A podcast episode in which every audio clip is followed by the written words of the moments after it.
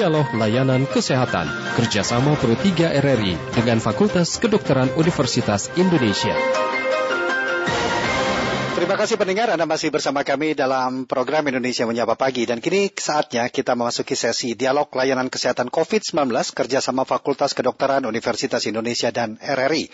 Tema yang akan kami bahas adalah mengenali pengobatan glaukoma bersama dengan narasumber kami dari Departemen Mata, Dr. Ardila Yunat SPM.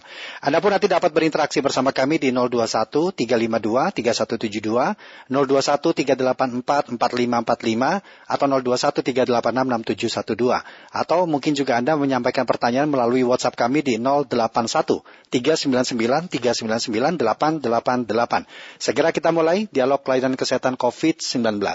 Selamat pagi Dr. Ardila. Selamat pagi. Apa kabar dok? Baik, Alhamdulillah. Ya. Baik dokter, mungkin sebelum kita lebih jauh lagi ngobrol tentang mengenali pengobatan glaukoma, di awal bisa dijelaskan dulu dok, sebenarnya apa yang disebut atau yang dimaksud dengan glaukoma itu? Oke, baik. Jadi glaukoma itu termasuk salah satu penyakit uh, yang menyerang saraf mata. Uh, penyakit ini bersifat kronik dan progresif. Artinya kalau kronik itu jadi dia seumur hidup gitu ya dan progresif artinya kalau tidak tertangani dengan baik dia akan semakin memburuk.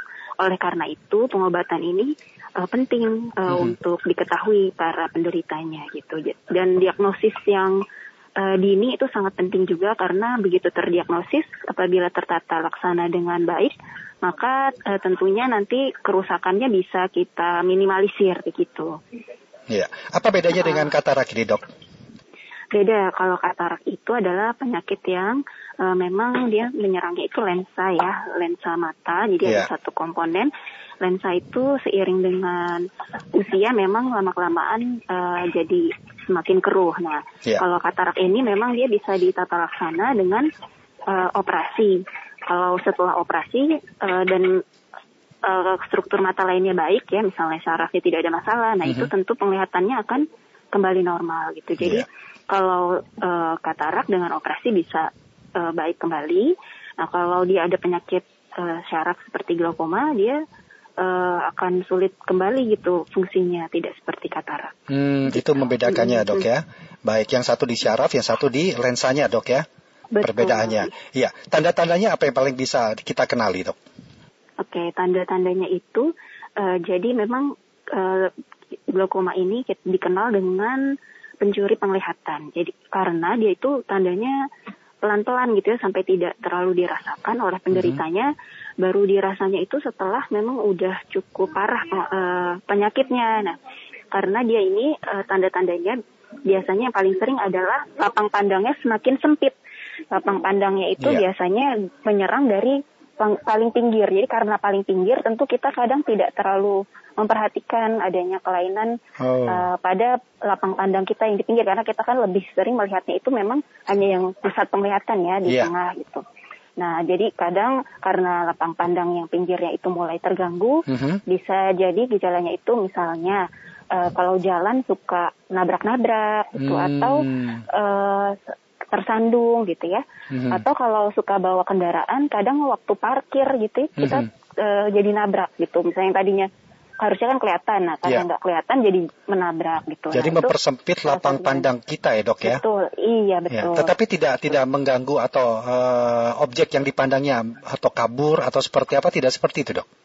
Nah nanti kalau makin lama makin parah mm -hmm. penyakitnya lama-lama dia dari pinggir-pinggir terus ke tengah. sampai ke tengah hmm. jadi dia bisa sampai kayak melihat dari lubang kunci gitu kayak iya. ngintip dari saking sempitnya nah, jadi hanya sedikit kalau, lapang pandang yang uh, bisa kita lihat itu dok ya Iya betul. Nah, itu berapa lama dok dari mulai dari awal hmm. lapang pandang menyempit sampai dengan titik yang seperti kita melihat pada lubang kunci itu butuh waktu berapa oh. lama kalau nah, dibiarkan? Nah, itu itu tergantung dari bagaimana uh, tekanan intraokuler atau tekanan bola mata. Jadi faktornya itu jadi kalau pada glaukoma ada beberapa hal. Jadi pertama tekanan bola mata yang tinggi biasanya ya, hmm. walaupun kadang ada juga yang tekanan bola mata dalam kisaran normal. Normal itu antara 10 sampai 21. Nah, itu masih range normal. Kalau yeah. dia lebih dari 21 itu kita perlu waspada hmm. karena itu salah hmm. satu resiko uh, terjadinya glaukoma. Nah, kalau kalau uh, tekanan bola matanya ini tinggi sekali, tentu dengan cepat dia akan progresif penyakitnya. Mhm. Gitu. Nah, kalau tekanan bola matanya tidak terlalu tinggi gitu ya, mungkin dia akan lama gitu. Jadi untuk range-nya itu berapa lama dari yang eh, lapang pandangnya menyempit sampai eh, Seperti ke lubang kunci begitu? eh, Mhm. itu, itu beda-beda tergantung eh, dari tingkat keparahan dari penyakitnya itu. Jadi Hmm. tekanan bola matanya berapa. Kalau Ya. tinggi sekali bisa cepat itu ya eh, dalam hitungan mungkin bulan atau satu tahun gitu. Tapi kalau eh, dia tekanan bola matanya tidak terlalu tinggi ya mungkin bisa eh, lebih dari tiga tahunan ya. Tapi ya itu semua tergantung gitu. Ya. Siapa dok kelompok yang rentan untuk terkena glaukoma ini dok? Yang paling rentan memang eh, kalau dari eh, data epidemiologi itu eh, salah satunya adalah faktor usia ya. Jadi usia semakin tua itu dia semakin eh, resiko Fungsi syarafnya glaukoma. melemah begitu dok ya? Ya, Hmm. eh, jadi kalau biasanya sih di atas 40 itu eh, mulai ada resiko dan apalagi kalau di atas 60 resikonya lebih tinggi lagi. Mhm. Itu yang pertama. Mhm. Lalu yang kedua itu ya jadi karena glaukoma ini dia eh, termasuk salah satu penyakit yang diturunkan. Jadi kalau ada Oh. keluarga eh, Ya. ada keluarga terutama orang tua atau kakak adik gitu ya yang Ya. glaukoma nah itu kita harus segera periksa Resikonya lebih tinggi itu dok ya? Betul, resikonya Hmm. tinggi sekali, bisa Mhm. eh, sampai 3-4 kali lipat Mhm. gitu dibandingkan kalau memang tidak ada keluarga yang glaukoma. Ya, kalau Itu memang te- ya, Dokter Ardila, kalau memang dikatakan tadi glaukoma itu uh, melalui operasi pun tidak akan mengembalikan penglihatan secara normal. Lantas pengobatannya apa yang paling maksimal ini, Dok? Oke, jadi untuk pengobatan, jadi karena penyakit glaukoma ini kan termasuk tadi yang saya jelaskan kronik dan progresif. Jadi pengobatan utamanya itu sebenarnya adalah eh, sampai saat ini itu faktor tekanan bola mata yang tinggi ya, itu adalah satu faktor yang eh, bisa kita modifikasi sampai saat ini ya. Eh, itu satu-satunya faktor yang bisa kita modifikasi. Sedangkan kalau faktor lain misalnya genetik tentu itu kita nggak bisa rubah ya karena memang sudah dari eh, sananya kita memang memiliki kode genetik tertentu dan itu mungkin aja eh, dia rentan terhadap penyakit ini. Nah, Ya. satu-satunya adalah tekanan bola mata. Nah ini tekanan bola mata yang tinggi ini bisa pengobatannya macam-macam. Kalau dari yang paling ringan atau awal biasanya kita berikan obat tetes mata. Mhm. Gitu. Obat tetes mata ini ada beberapa macam juga. Nanti ya tergantung dari dokternya dan tergantung dari tekanan bola matanya seberapa tinggi. Hmm, disesuaikan ya, Dok ya? berikan. Ha-ha, Dan betul. itu harus melalui dokter ya? Harus, harus. Iya. Karena kan untuk diagnosisnya aja harus diketahui dengan dokternya dulu ya. Kalau Iya. tanpa diperiksa tidak diketahui. Iya. Itu itu eh, dengan obat. Lalu kalau dengan obat tidak bisa atau terlalu tinggi tekanannya, mungkin ada tindakan, misalnya Mhm. berupa laser atau bisa juga sampai ke operasi begitu. Baik. Nah, Ya. Baik dokter, ini. ya kita terima dulu pendengar dok ya, yang mungkin akan bertanya kepada dokter uh, di pagi hari ini. Ada Pak Marzuki di Depok, selamat Baik. pagi Pak Marzuki. Pagi Bung Rudi, Assalamualaikum. Waalaikumsalam warahmatullahi wabarakatuh. Ada dokter Ardila, apa yang ingin ditanyakan Pak? Pagi dokter. Saya mau nanya begini dok. Di umur 20 tahun yang lalu, saya pernah sakit mata. Mohon maaf Pak Marzuki bisa menjauh sedikit dari radio Pak? Ya lalu saya Iya. ini aja ya. Ya, halo. Ya, silakan Pak. Saya pernah diponis dokter katarak ablasio. Waktu itu saya nggak nggak nanya ablasio atau apa. Saya dioperasi ternyata gagal. Sekarang ada berasa-berasa nggak enak. Yang saya mau nanya, gini dokter, ablasio itu penyakit mata jenis apa sih? Itu yang pertama. Yang kedua, obat tetes untuk perawatan ablasio pasca operasi dok. Soalnya Hmm. sekarang kadang-kadang berasa nggak enak, larinya ke kepala dok. Ya.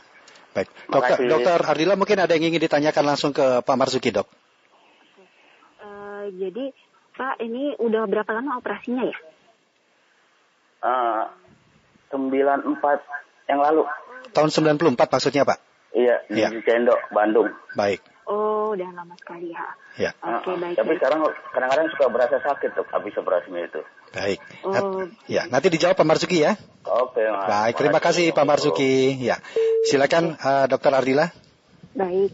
Jadi kalau ablasio ini adalah jenis penyakit yang berbeda dari glaukoma ya. Kalau ablasio ini ada lapisan saraf mata itu dia melapisi lapisan bagian dalam.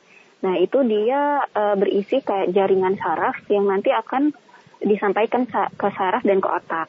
Nah, lapisan ini dia bisa terlepas gitu, ro robek atau terlepas. Nah, itu yang kita namakan ablasio retina. Nah, kalau tindakan yang atau pengobatan terhadap penyakit ini memang satu-satunya hanya operasi, jadi nggak bisa dengan obat tetes atau obat minum dia karena kan yeah. Ya. e, memang udah lepas lapisannya ya. Jadi kalau lapisannya lepas, kita harus menempelkan kembali ya. Itu e, untuk pengobatannya jadi harus operasi. Lalu kalau e, yang kedua tadi pertanyaannya, hmm, obat tetes e, bagaimana pengobatannya? Ya? Pengobatannya, ya. E, e, karena suka nggak enak. Nah untuk itu sepertinya memang harus kembali lagi ke dokter mata karena hmm. perlu kita periksa dulu penyebab uh, dari rasa nggak nyamannya Baik. itu. Jadi bisa macam-macam. Jadi uh, bisa karena mata kering, bisa jadi karena ada banyak faktor itu yang dok ya yang harus uh, ya, dikonsultasikan betul. kepada dokter mata. Uh, Baik, uh, kita terima kembali dua pendengar dok ya sudah. Baik.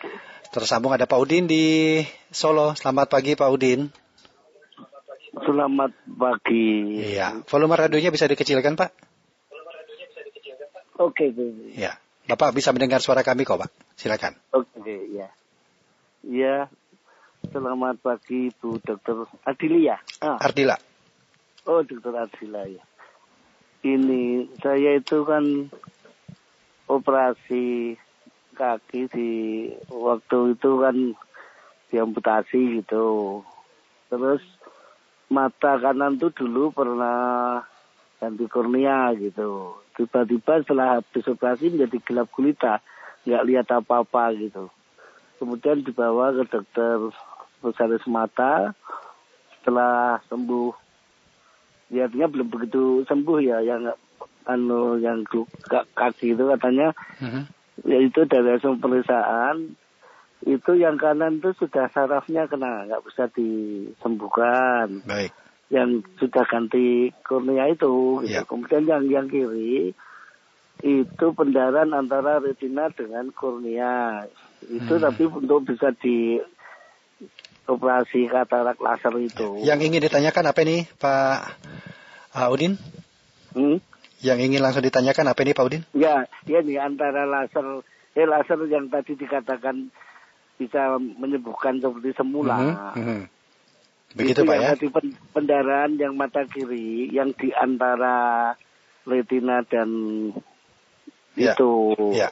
retina sama anu kornea itu. Baik itu pernah saya operasi katarak berkali-kali, tapi sebetulnya menurut dokter spesialis itu katarak itu tidak berarti menyembuhkan seperti semula kalau hmm. walaupun dioperasi ya. gitu. Tapi itu menghabiskan fungsi mata ibarat Baik, ban ditambal saja. Ya. Jadi bannya semakin tidak akan jadi pulih jadi utuh ban seperti semula, tapi malah habis fungsinya. Makasih. Terima kasih Pak Udin di Solo. Kemudian pendengar terakhir Pak Riza di Padang. Selamat pagi Pak Riza. Selamat pagi, ya. Bang Rudi. Ya. Assalamualaikum. Apa, Waalaikumsalam warahmatullahi wabarakatuh. Yang ingin ditanyakan, Pak? Selamat pagi, Bu Dokter. Ya, pagi. Ya, ini ya, Bu, oh, saya bertanya uh, tentang pasien kalau operasinya berapa itu apanya? Soalnya saya dulu operasi 2018. Uh, jadi sampai tujuh kali gitu. Hmm Uh, jadi setelah operasinya retina putus uh, retina gitu ya. Uh, okay. uh, jadi setelah operasi pertamanya bagus sih, bagus. Yeah. Jadi operasi yang kedua, ketiga karena ada tekanan. Uh, uh, jadi akhirnya operasi yang itu akhirnya jatuhnya ke glukoma gitu. Hmm, baik pak. Uh, uh, apa bisa itu oh, apa obat tetes yang kayaknya ya. agak ampuh lah gitu ya atau Baik. obat yang bisa menyembuhkan gitu bisa Baik. Uh, lebih menjernihkan bola mata itu lagi gitu. Ya, baik Pak Riza ya, terima kasih sudah bertanya. Silakan Dokter Adila untuk menjawab dua pendengar tadi. Oke, baik. Saya jawab yang pertama dulu ya dari Pak, Pak Udin, Udin di Solo. Ya, Pak ya. ya. dari Solo ya. Ini uh, kalau saya dengar dari ceritanya ada riwayat amputasi, kemudian ada perdarahan ya di syaraf matanya. Nah itu uh, kemungkinan ini saya tebak, uh, walaupun saya nggak periksa ya, tapi kemungkinan Bapak ini ada komplikasi dari penyakit sistemiknya. Jadi mungkin Bapak uh, ada penyakit kencing manis ya atau diabetes mellitus. diabetes mellitus ini memang dia kan karena sistemik mempengaruhi ke pembuluh darah seluruh yeah. tubuh. Nah, salah satunya di mata. Mata itu kan banyak sekali pembuluh darah. Nah, jadi uh, yang pertama harus dilakukan adalah perbaiki dulu hmm. kontrol gula darahnya. Jadi hmm. gula darah harus hmm. baik gitu ya. Kalau gula darahnya tidak terkontrol, tentu penyakitnya akan terus-terusan seperti itu. Artinya harus dikontrol dulu dok ya, dan itu juga melalui konsultasi dokter ya. Betul, ya. harus ke uh, konsultasi dokter. Ya. Lalu berikutnya setelah itu mungkin baiknya memang harus diperiksakan lagi ya, mm-hmm. karena kalau uh, ada perdarahan itu bisa jadi memang harus dioperasi atau uh, kalau perdarahannya hanya uh, minimal dan itu yeah. di saraf matanya mungkin bisa kita lakukan laser. Right. Tapi tentu itu semua harus dilakukan pemeriksaan dulu. Jadi kalau, memang ya. baiknya diperiksakan. Kalau tadi yang ditanyakan Pak Riza, mungkin bisa dijawab hmm. singkat dok.